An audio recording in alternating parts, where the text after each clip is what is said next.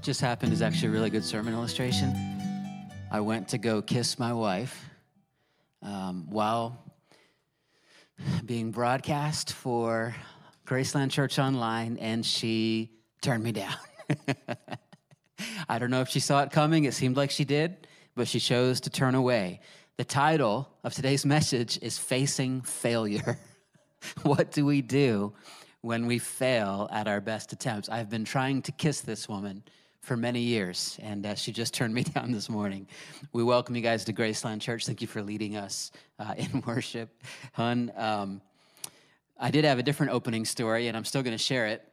I remember being around 10, 11 years old, and I was the pitcher uh, for the baseball team that I was on. And I wasn't great, but I enjoyed it. And I, of course, was trying to get better. And there was this one particular game where I started off okay, but then I just started uh, throwing ball after ball. I couldn't get uh, the baseball into the strike zone. I wasn't sure what was going on, and I can't remember how many batters I walked, but it was enough that I was really feeling the pressure on the mound. I wasn't sure what to do. I was giving it my best effort. I felt like I was letting my team down, and eventually the coach uh, had to take me out of the game. And it was one of my early tastes of failure failure feels horrible, kind of like when you try to kiss your wife while being filmed and she turns the other way. Failure doesn't feel good. Sometimes, though, these are kind of small, silly examples. Uh, we can face very serious failure in our lives. We can fail um, in ways that hurt others, we can fail in ways that hurt ourselves. And the question today is how do we face failure? We're studying uh, the life of Peter. And a bit of the thesis today is that failure is uh, inevitable and necessary. Failure is painful, but failure is actually your friend as a follower of Jesus. It's interesting that the story we're going to look at is one of the things that Peter is most well known for, and it's one of his weakest moments and greatest failures when he denied Jesus three times. Why does God include these stories in the Bible about immense failure? I think it's to constantly remind us that God loves us and uses us as regular, flawed people. That's good news for you, it's good news for me. The context here is it's getting close to where Jesus was going to be handed over and crucified and he was having his last supper with his disciples. He had just let them know that one of them was going to betray him, and it was Judas. Uh, and then they walk elsewhere, and we pick up in Matthew 26, and we're going to read verses 31 all the way to 75. Um, because we're not in the room in person today, it won't be on screen. I encourage you to turn to Matthew 26 right now. Grab your Bible, or you can use your computer or your phone. We're going to start at verse 31. Then Jesus told them, This very night you will all fall away on account of me. For it is written, I will strike the shepherd, and the sheep of the flock will be scattered. Picture the moment. Jesus just told his trusted disciples that they would all fall away from him. It is not what you want to hear from your leader and your teacher. You want to hear things like, You can do it. You are going to make it, not every single one of you is going to fall away. Number one, you will come to the end of yourself. Like the disciples were about to in this season with Jesus, all of us at some point in our life will reach our own limitations. I like how Chuck DeGroat says it Blessed are the poor in spirit, those who've encountered their limitations, who've come to the very end of themselves. It's one of the things that we're remembering in this season of Lent. Uh, Lent starts on Ash Wednesday and goes 40 days up until Easter. And we're, we're remembering the 40 days that Jesus fasted in the wilderness and encountered his own weakness, but the Lord kept him strong. And we remember our own brokenness and failure before the Lord in this season. And I love how, right in verse 32, reading on, we get a promise about God's faithfulness. But after I have risen, Jesus said, I will go ahead of you into Galilee. I find that amazing when you juxtapose it with what he just said. You will all fall away, you will all fail. And then he says, After I have risen. He's saying, You will fall, but I will rise. He's reminding us, You will oftentimes in your life be unfaithful and a failure because of depravity of man, because of our sinful nature, because of our poor decision making. But God is reminding us right away that He is always the faithful one. Number two, despite your failure, resurrection is coming. I love that promise. And that is true for you today, wherever you find yourself. Despite whatever failure, failure you are in, resurrection is coming. Then Peter replied in verse 33 Even if all fall away on account of you, Jesus, I never will. Truly I tell you, Jesus answered, this very night before the rooster crows, you will disown me three times. But Peter declared, Even if I have to die with you, I will never disown you. And all the other disciples said the same. I find this moment fascinating because Jesus is confronting Peter with the truth about his own brokenness and upcoming failure. I had a moment like that in my life in my teenage years. You may have heard me share it before, I'm not sure, but my dad was a pastor. My mom was a pastor, they still are. And I was a young pastor's kid, and I was doing my high school teenage thing. I think I was about 15, 16 year olds, 15 or 16 years old at the time uh, really just concerned with my own affairs and living my life, trying to enjoy it, going to school, hanging out my, with my friends, playing with my band. And the youth pastor at the church that my parents were a part of uh, started to try to peg me as kind of a leader for the youth ministry. And so he started sharing some vision with me and trying to recruit me into, I think it was small group leadership. And my dad was aware of what was happening. And before it could get too far, my dad sat me down in my room one day and just confronted me. And he did not do this often. And he said something like, Nathan, I'm glad Pastor James, that was his name, is, is wanting you to become a leader. Um, I think, he probably said, I think you could be a wonderful leader, but I know your life. I know where you're at with the Lord, and, and you're not ready. And either you're going to talk to Pastor James or I'm going to. And I was like, what? I was like, what, Dad? How could you possibly say that? My, my, my, first reaction was anger, but it was kind of like, in, in a much lesser sense, this moment with Jesus and Peter, where Jesus is saying, Listen, you're gonna, you're gonna disown me.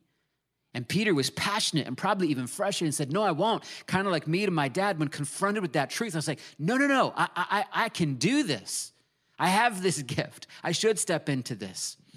And it's interesting, Pre failure Peter was filled with pride. And pre failure me, just like pre failure all of us, we are filled with pride. Number three, a sure sign of future failure is pride. It's all throughout Scripture. Pride comes before the fall, and even God opposes the proud. So if we find ourselves reacting to the confrontation of truth in our own lives in that kind of defensive way and our passionate plea that we will, we will never fail, we should check our own heart for pride because we see what happens in the rest of this story, picking up in verse 36. Then Jesus went with his disciples to a place, a place called Gethsemane. And he said to them, Sit here while I go over there to pray. He took Peter and the two sons of Zebedee along with him, and he began to be sorrow, sorrowful and troubled. Then he said to them, My soul is overwhelmed with sorrow to the point of death. Stay here and keep watch with me. Imagine Jesus saying that to you. This is Jesus who healed diseases.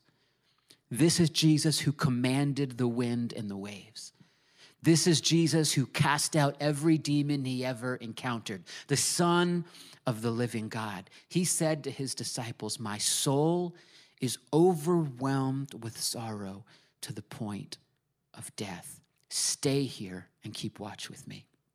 Verse 39 Going a little farther, he fell with his face to the ground, Jesus, and he prayed, My Father, if it is possible, may this cup be taken from me, yet not as I will, but as you will. This is an incredibly significant moment in the life of Jesus. But in verse 40, he goes back to his disciples, disciples and he found them sleeping. Couldn't you men keep watch with me for one hour? He asked Peter. So think of this. Right after Peter's passionate declaration that he would lay down his life for Jesus, he couldn't even obey the simple request to stay awake and keep watch at one of the most significant moments in Jesus' life. So then he says again in verse 41 Watch and pray so that you will not fall into temptation. The spirit is weak. I'm sorry, the spirit is willing, but the flesh is weak.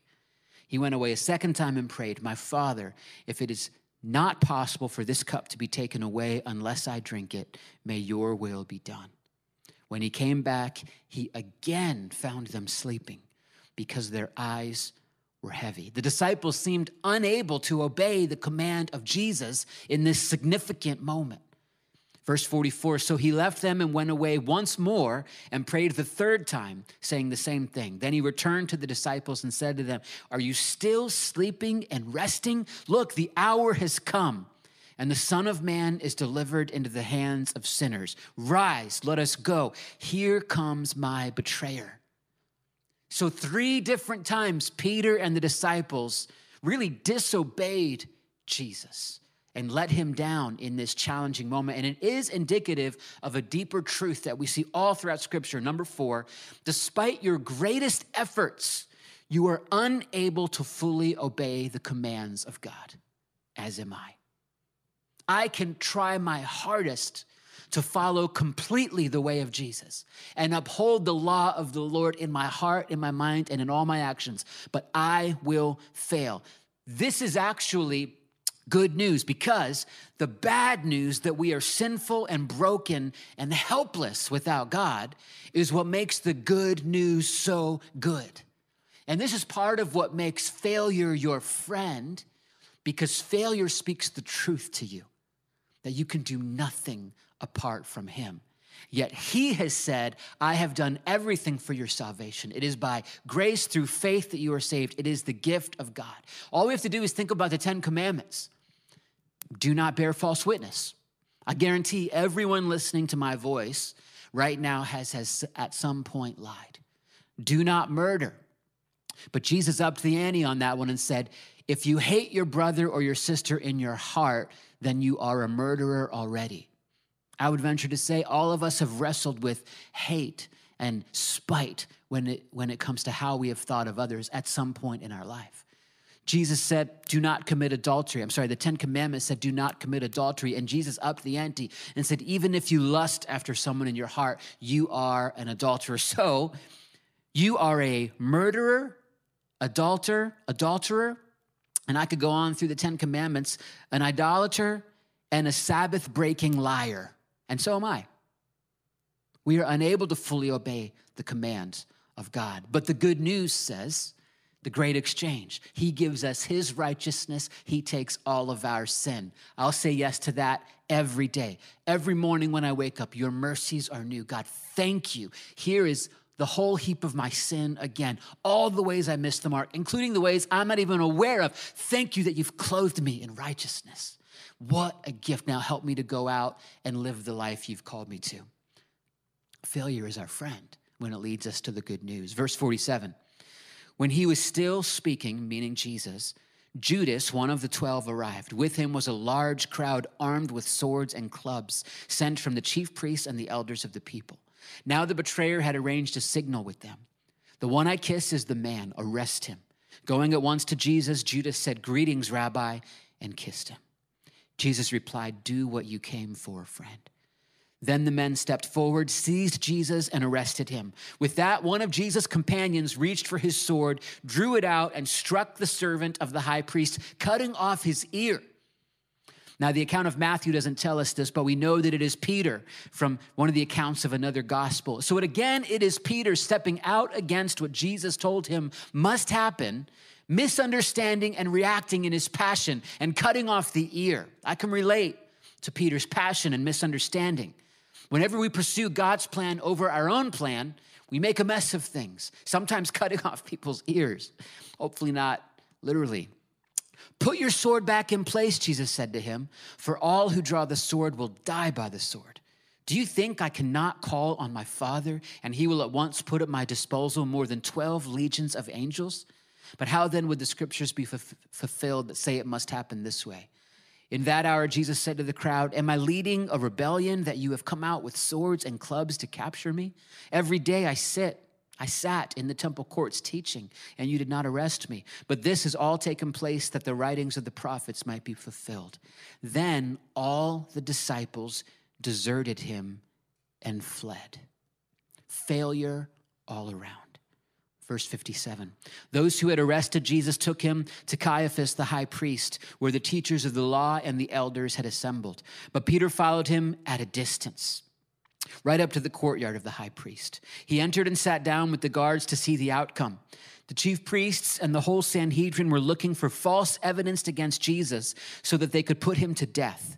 So the stakes have gone much higher. This is a very intense and terrifying moment.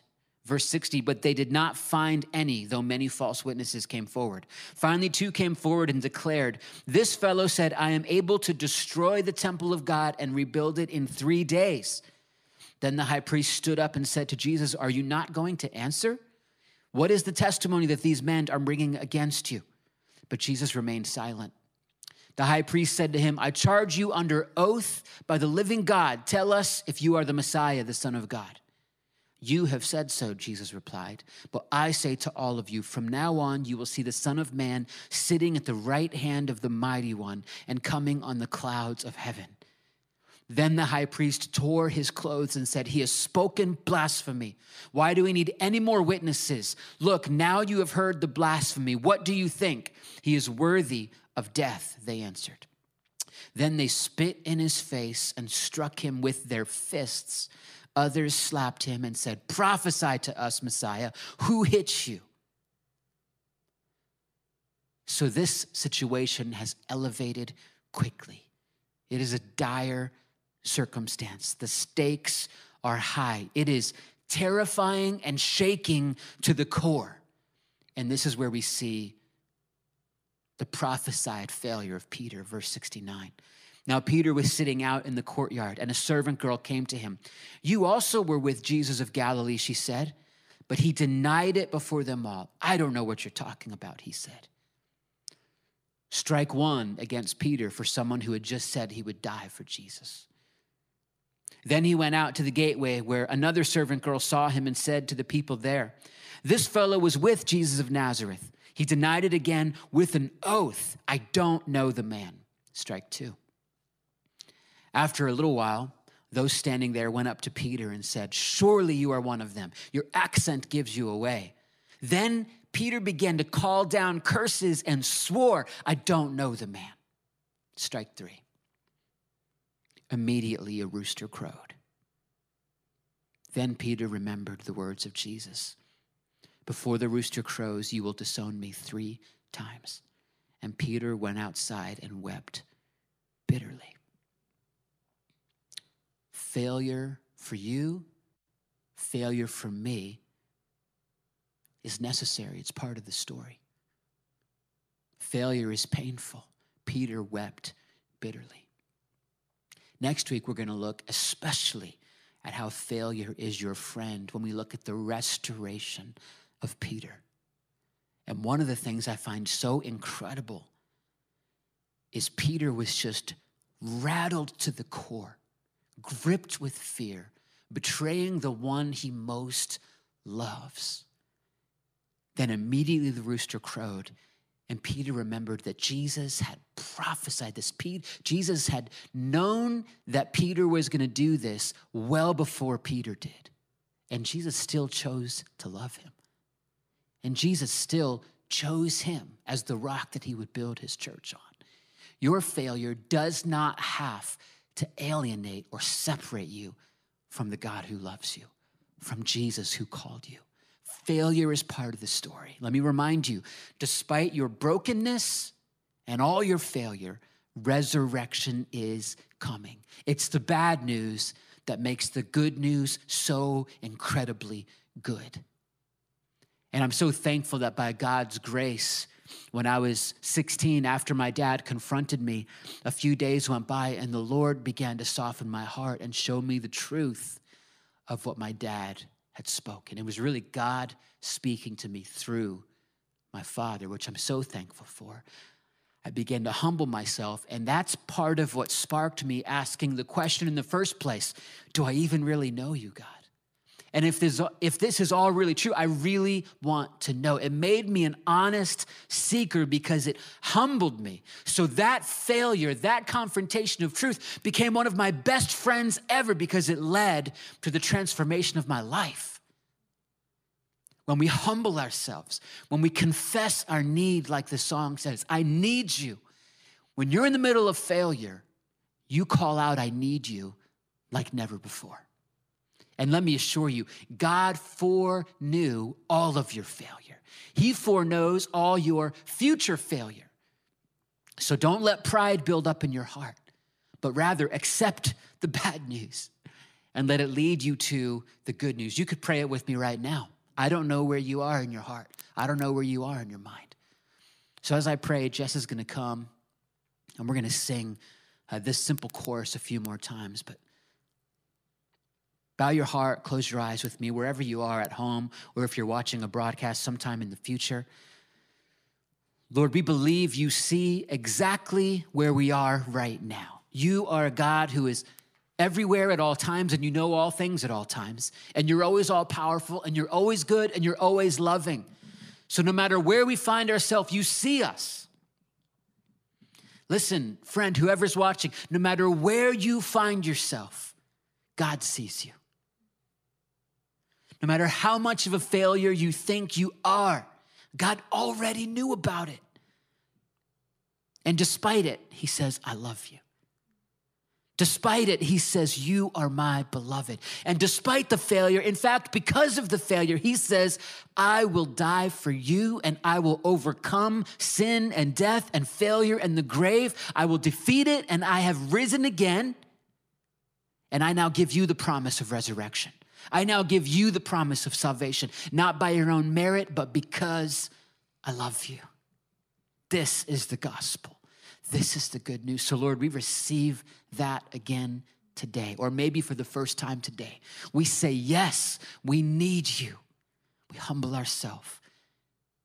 We are all the same at your feet, King Jesus.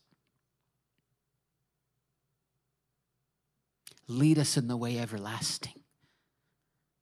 Lead us in the way that works.